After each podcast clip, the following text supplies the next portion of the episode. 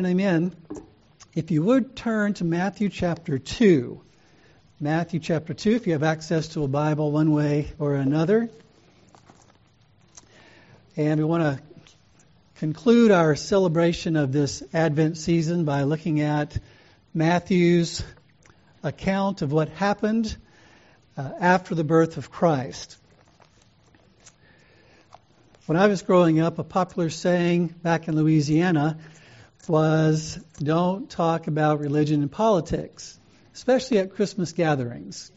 Because, you know, Christmas isn't about religion or politics, really, is it? And yet, Matthew chapter 2 says that Christmas is very much about both religion and politics, but in the best way possible. And so that's what we want to look at is Matthew chapter 2 and think about what that has to say to us as we celebrate Christmas this year. So let me read for us Matthew 2, and then we'll pray again as we look at this passage. But uh, join me in reading Matthew 2. Verse 1 says Now, after Jesus was born in Bethlehem of Judea in the days of Herod the king, Magi from the east arrived in Jerusalem, saying, Where is he who has been born king of the Jews? For we saw his star in the east and have come to worship him. When Herod the king heard this, he was troubled, and all Jerusalem with him. Gathering together all the chief priests and scribes of the people, he inquired of them where the Messiah was to be born. They said to him, In Bethlehem of Judea, for this is what has been written by the prophet. And you, Bethlehem, land of Judah, are by no means least among the leaders of Judah. For out of you shall come forth a ruler who will shepherd my people Israel. Then Herod secretly called the Magi and determined from them the exact time the star appeared. And he sent them to Bethlehem and said, Go and search carefully for the child, and when you have found him, report to me, so that I too may come and worship him. After hearing the king, they went their way, and the star which they had seen in the east went on before them until it came and stood over the place where the child was. When they saw the star, they rejoiced exceedingly with great joy. After coming into the house, they saw the child with Mary his mother, and they fell to the ground and worshipped him. Then, opening their treasures, they presented to him gifts of gold, frankincense, and myrrh. And having been warned by God in a dream not to return to Herod, the Magi left for their own country by another way. Now, when they had gone, behold, an angel of the Lord appeared to Joseph in a dream and said, Get up, take the child and his mother, and flee to Egypt, and remain there until I tell you, for Herod is going to search for the child to destroy him. So Joseph got up and took the child and his mother while it was still night, and left for Egypt. He remained there until the death of Herod. This was to fulfill what had been spoken by the Lord through the prophet Out of Egypt I called my son. Then, when Herod saw that he had been tricked by the Magi, he became very enraged and sent and slew all the male children who were in Bethlehem and all its vicinity from two years old and under, according to the time when he had determined from the Magi. Then what had been spoken through Jeremiah the prophet was fulfilled. A voice was heard in Ramah, weeping and great mourning, Rachel weeping for her children and she refused to be comforted because they were no more. But when Herod died, behold, an angel of the Lord appeared in a dream to Joseph in Egypt and said, Get up, take the child and his mother, and go into the land of Israel, for those who sought the child's life are dead. So Joseph got up, took the child and his mother, and came into the land of Israel. But when he heard that Archelaus was reigning over Judea in place of his father Herod, he was afraid to go there. Then, after being warned by God in a dream, he left for the regions of Galilee and came and lived in a city called Nazareth. This was to fulfill what was spoken through the prophets he shall be called a Nazarene. Let's pray. Father, we thank you so much that we can gather uh, today to worship you and especially to gather on Christmas Day to remember uh, the very first Christmas when you sent your Son to become fully human and yet still being fully God. And he came to do for us what we could not do for ourselves to save us from our sin. And he came to reveal you as the King of the universe and to reveal what the King of the universe truly is like. And so we pray that as we celebrate today, that you would open our eyes to see the King in all his glory, and that we would all bow the knee in worship of him as we see reflected in this story. We love you and we thank you. In Jesus' name we pray. Amen. All right, what I'd like to talk about is the fact that Christmas is about more than just giving gifts and um, celebrating with family and friends, as important as that might be, as wonderful as that is, and we all enjoy that. And I'm sure we're going to have uh, a remainder of our day will be filled with those things, and that's there's nothing wrong with that. And yet, if we stop there, we would be missing the whole point, right? And hopefully, that's why we're here this morning. Is that we know that the point of Christmas is more than just gift giving and uh, gathering with friends and family to eat pie and all those wonderful things. And so what we see here in this story is, the, is about the fact that uh, whereas in John chapter 1, John in his gospel starts off by saying that the baby that was born in a manger was more than a man, more than a baby, was actually God in the flesh. And then the next Sunday we talked about the fact that uh, this baby was born to a virgin, which was meant to highlight the fact that this uh, human that was born was born in a different way that he might be sinless, that he might do what we talked about the third Sunday, which was to be a savior for sinners. And yet the reality is, uh, this God, man, Savior is also King. And the receiving of his kingship is key to enjoying the salvation that he has promised to bring. So, what we find in the first 12 verses is that we find two kings talked about. We find Herod the king, and we find the newborn king being talked about. So, immediately we find a clash between kingdoms. And so the Magi, in other translations, it's called wise men. The wise men come from afar. Um, they uh, probably were from Persia or Babylonia.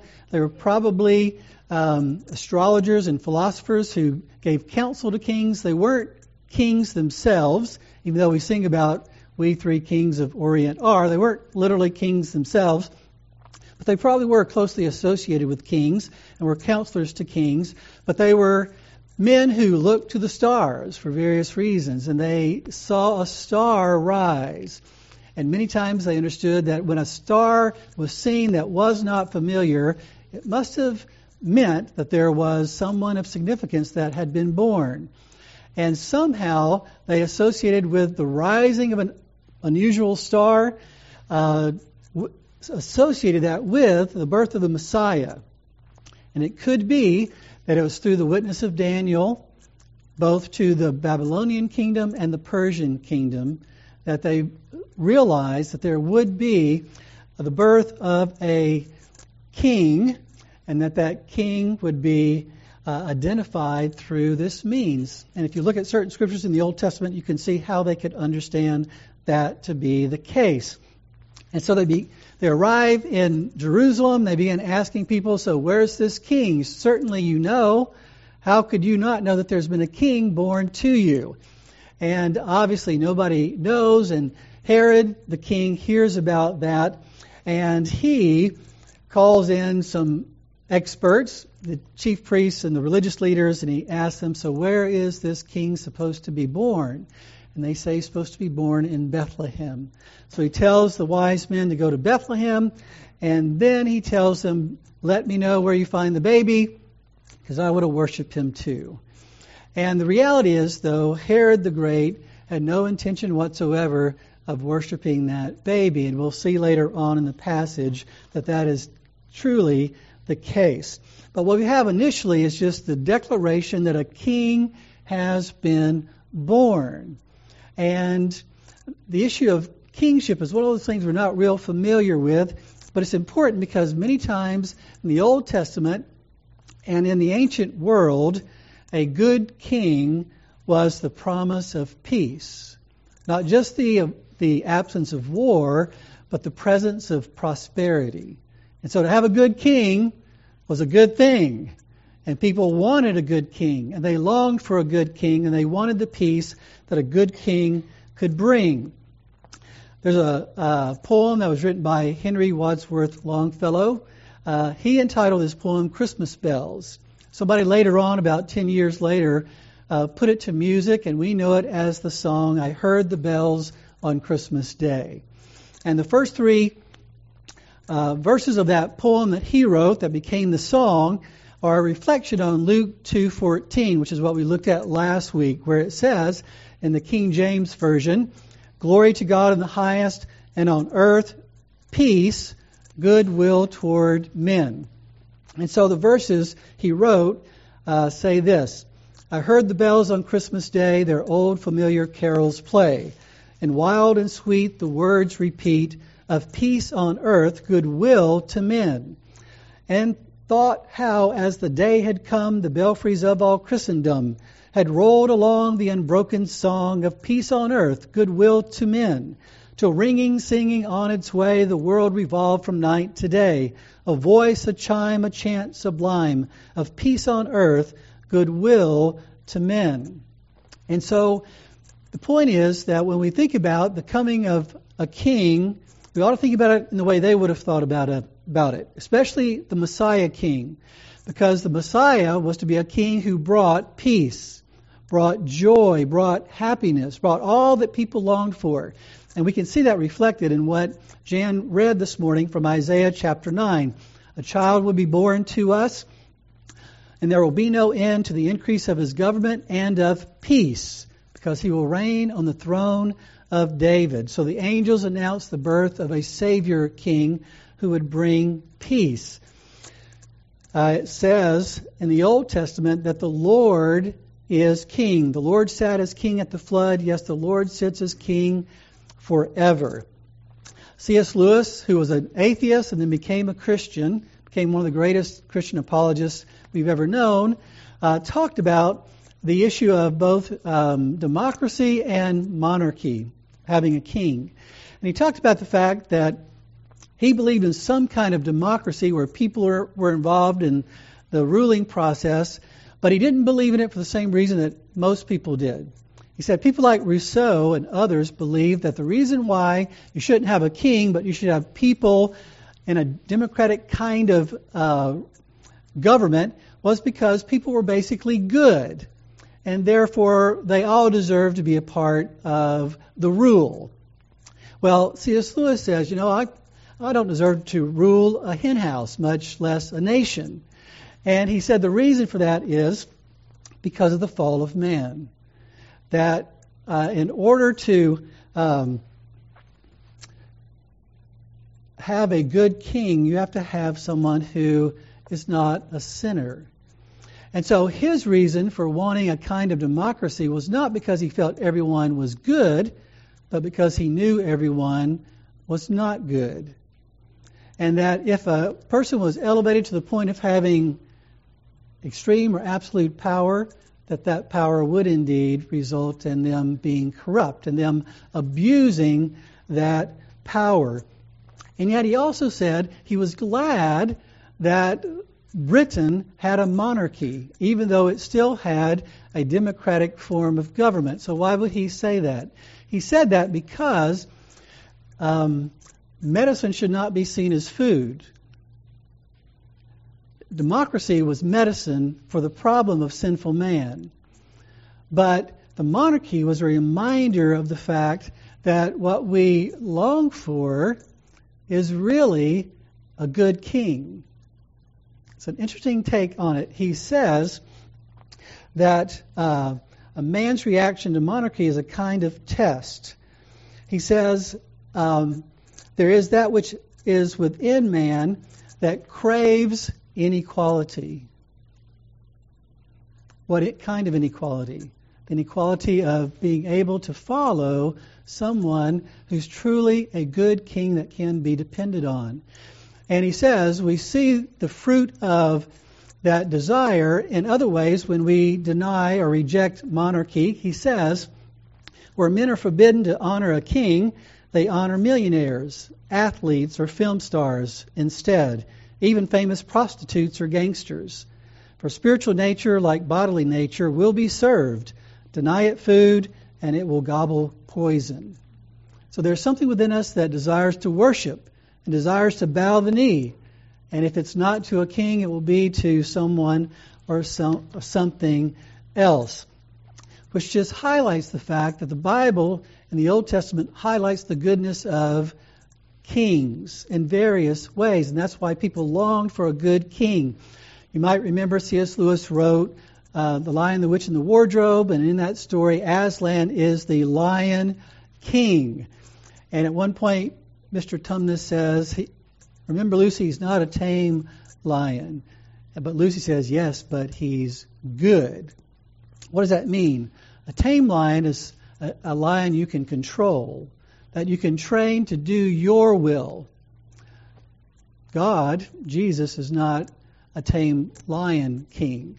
You cannot train him to do your will. You can't manipulate him. You can't force him to do your will. You might think, well, that's scary. Well, if I'm fallen, what's scary is me being able to do that. But if he's perfectly good, then he's the kind of king I want. We're just under the illusion that we're the perfect kings when we're not. He is the perfect king that our hearts long for. That's why uh, when Sa- uh, Solomon became king, um, the queen of Sheba said this about his kingship. Blessed be the Lord your God who delighted in you, setting you on his throne as king for the Lord your God, because your God loved Israel, establishing them forever. Therefore he made you king over them to do justice and righteousness. If God sent us a king, why did he do that? Because he loves us. He sent us a king out of love. And it was an act of love when he sent us a perfect king. Someone else has said this Modern people in the West struggle with the idea of Jesus' absolute authority because we have abolished monarchy, kingship, in our political lives. When we come to Christ, we almost always come looking for someone to help and love us, not to rule us. But we must receive him as a ruler. Democracy is good for society, but it is not the ultimate nature of spiritual reality. So, in a fallen world, some kind of democracy, constitutional republic, involvement of the people and not all the power in one person's hands is a good thing because of the fall. But the nature of the universe is not that way. The nature of the universe is God is king and he's, he's been king forever. He will always be king, and he showed up in the person of Jesus on Christmas morn. And so we celebrate in Christmas the birth of the king. And yet, the reality is, the, the world has not received her king, at least not all the world. And we see that reflected in this story that the initial reception of the king was mixed. On the one hand, you had the uh, wise men worshiping the king, but you also had King Herod trying to destroy the king. And so we see that an angel appears to Mary and Joseph, tells them to go to Egypt. That's because Egypt was close. There were actually a lot of Jews in Egypt at that time, and um, it was to fulfill Scripture that God would call His Son out of Egypt. And we see happening here Herod sends assassins to Bethlehem to kill all the little boys two years old and under. He had already talked to the Magi, the wise men, and said, So when did you see this star first arise? And they said, Well, we saw it at this point in time. It could have been as long as two years before, or it might have been only two months before. Because King Herod was both capable and cunning and cruel. He was terribly cruel. He had a couple of his wives killed, had a couple of his sons killed, another son killed after he killed the babies here. He was so disliked that he knew that when he died, people would celebrate, they wouldn't mourn. So he arrested a large number of Jewish leaders and said, When I die, kill them, because I want there to be some mourning when I die. He's an incredibly wicked, evil man. And he would not allow any threat to his power and authority. And so he went after Jesus, and the Lord rescued um, Jesus, sent him to Egypt, and yet these babies died. And it says Rachel wept. Now, Rachel had been dead for a long time. Rachel was the wife of Jacob. Yet Rachel, uh, Rachel represented the nation of Israel. And it refers to when Israel was sent into exile, people wept. Jesus was sent into exile, and people wept at the same time. I mentioned earlier the uh, poem by uh, Longfellow. Um, back in the 1860s, he was in his 50s. He's married to his second wife. His first wife had died in childbirth. He's married to his second wife. And in 1861, uh, his second wife caught her dress on fire, got severe burns, and died. And he tried to put out her dress as she was burning uh, and actually got severe burns on his own body so that he couldn't even attend her funeral. And so that was in 1861. He had that very tragic uh, experience in his own life. He stopped writing, evidently, at that point, even though he was the most famous poet in America at the time, very well known. And then in 1863, his oldest son decides he wants to join the Civil War. He wants to fight on the side of the Union Army. And so he goes off to war and he gets shot in the left shoulder, and the um, bullet travels in such a way that he comes that close to being paralyzed for the rest of his life. And that happened at, at the early part of December 1863. And then it was in December, on December 25th, 1863, that he wrote the song, or the poem at that time, Christmas Bells. So the first three stanzas talk about peace on earth, goodwill to men, reflection on Luke 2. But then he goes on in the next three verses, and in light of the experiences that he had, in light of all the people who were dying in the Civil War, he says this then from each black accursed mouth the cannon thundered in the south, and with the sound the carols drowned of peace on earth, goodwill to men. It was as if an earthquake rent the hearthstones of a continent, and made forlorn the households born of peace on earth, goodwill to men. And in despair I bowed my head. There is no peace on earth, I said, for hate is strong and mocks the song of peace on earth, goodwill to men. He thought about Luke 2:14. It says peace on earth, goodwill to men, and he realized that it's kind of in contrast to things like Matthew 2:16 where it says Herod killed all the little boys 2 years and under in Bethlehem. So where is this peace on earth that this king was supposed to bring. Why isn't there peace on earth? Well, some of us think the reason why there's so much evil and suffering is because there's a divine deficiency.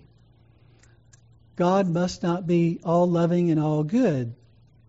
But that's not the real answer to why there's so much evil and suffering. That wasn't the answer to why there was a civil war. It wasn't the answer to why his son was almost paralyzed or his wife burned to death.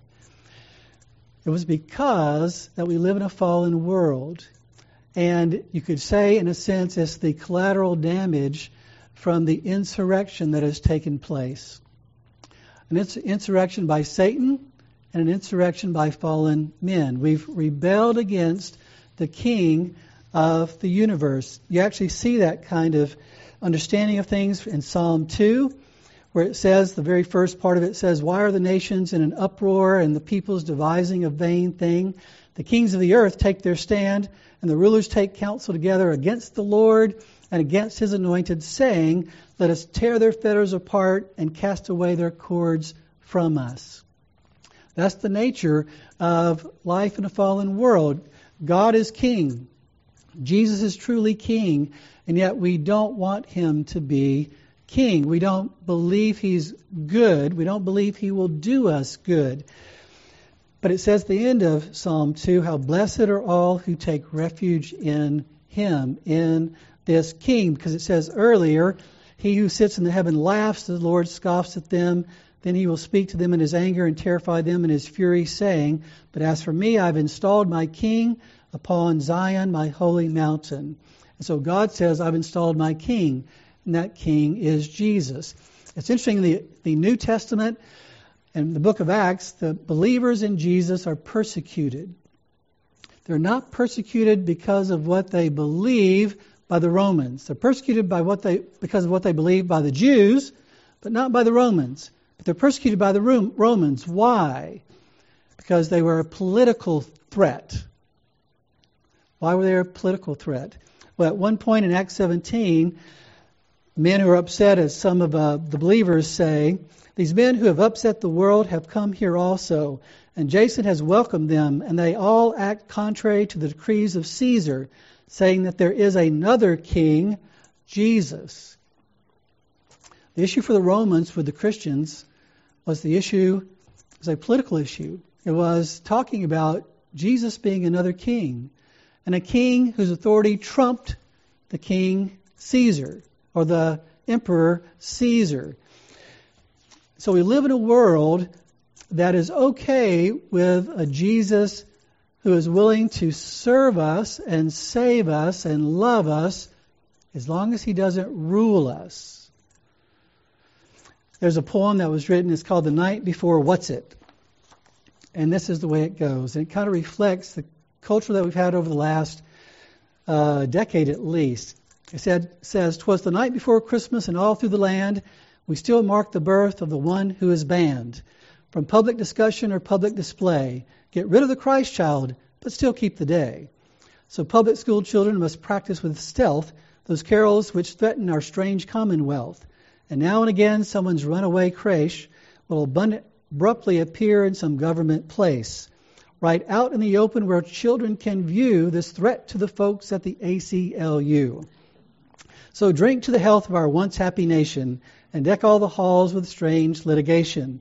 Then eat all you want to, drink rum by the quart, but don't say that name or you'll wind up in court. Pretend that this holiday just always was. Don't ask whence it came like a smart child does. Just talk about Rudolph or Santa's small elves or sing little ditties of days bunched in twelves.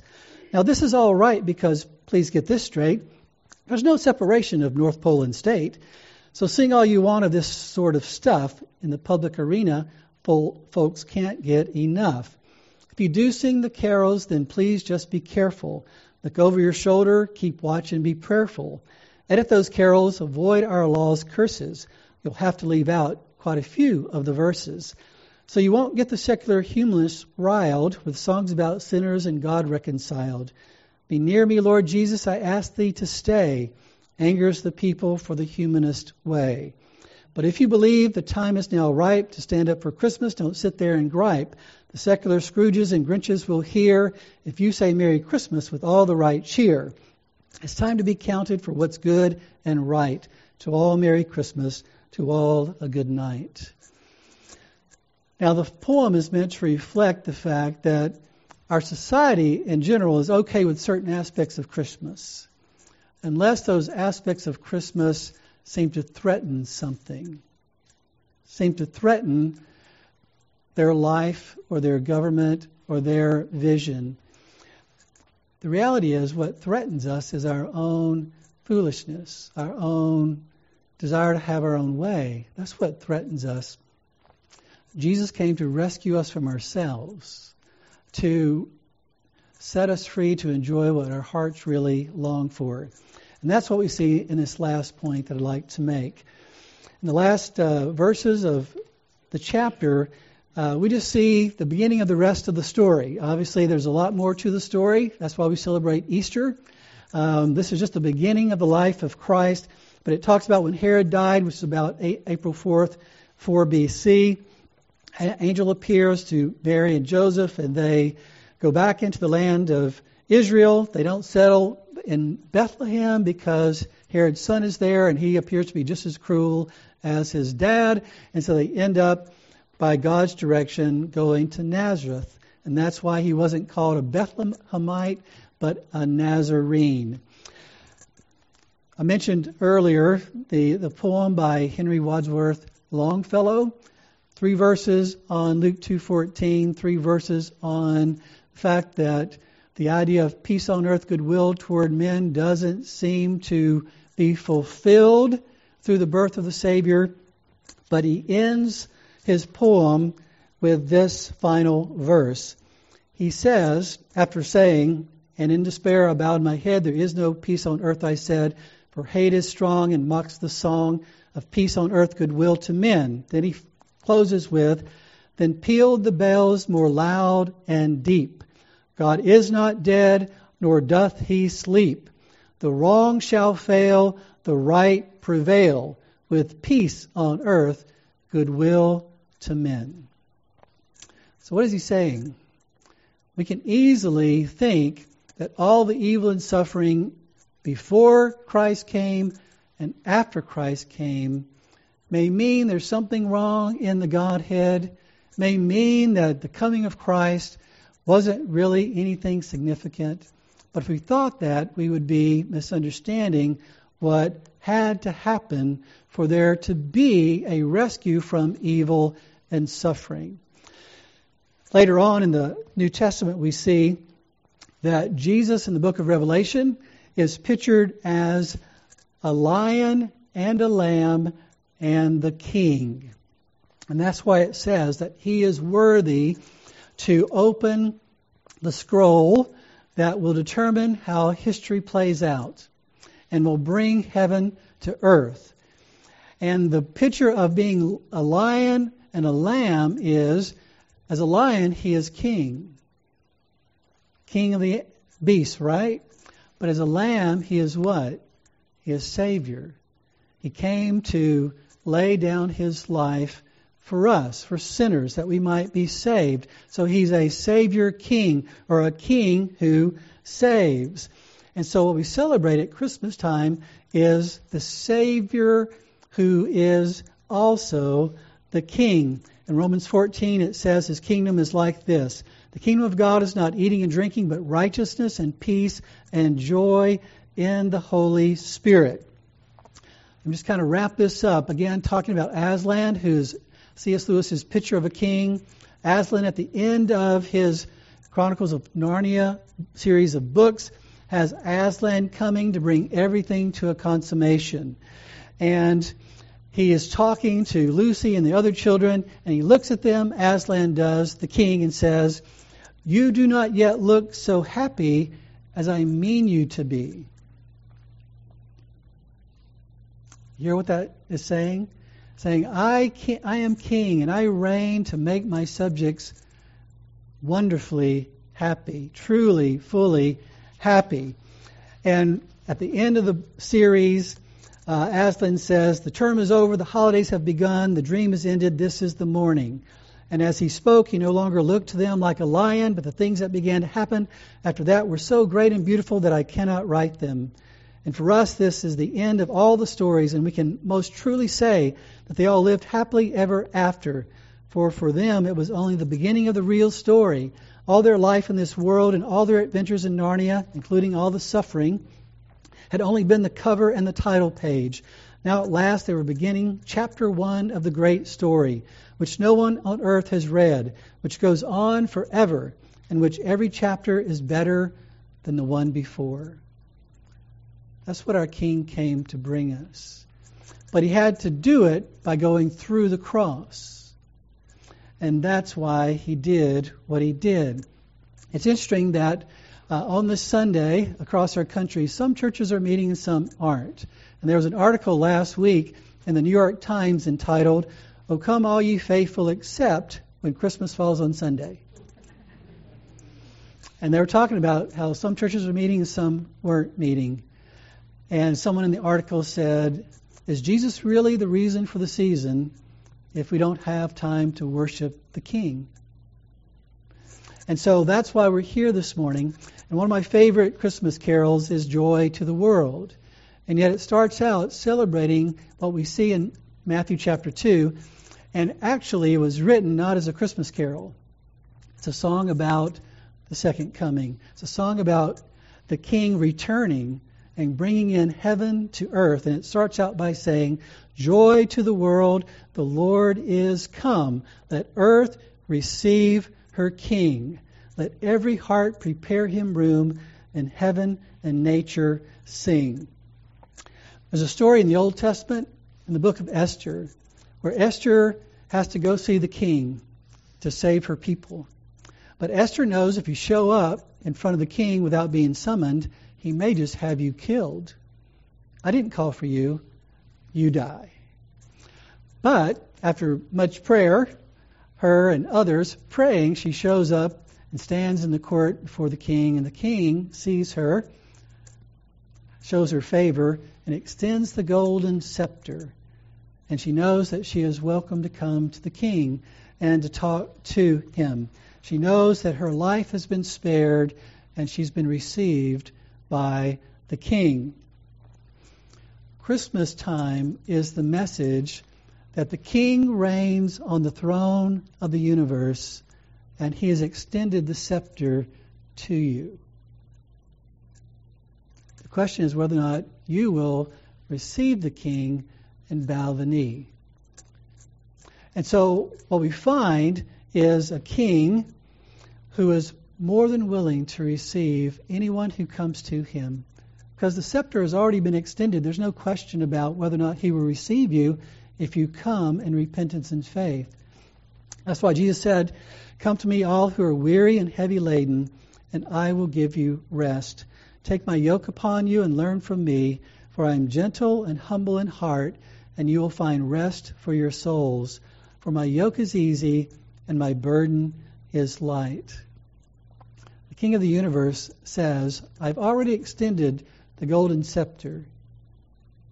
If you come to me by grace, through faith, I will not reject you, and you will not be disappointed. That's what we celebrate at Christmas time. Let's pray.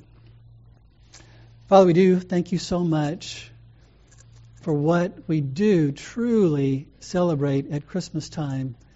It is a celebration of a king who has come, and a king who's come to save, who longs to be gracious to us, but who calls us to turn from our rebellion, our insurrection, and to, in faith, bow the knee, receive him as our king, receive him as our Savior, receive him as the one who promises to make us fully and forever happy, and to forgive us of all our sin.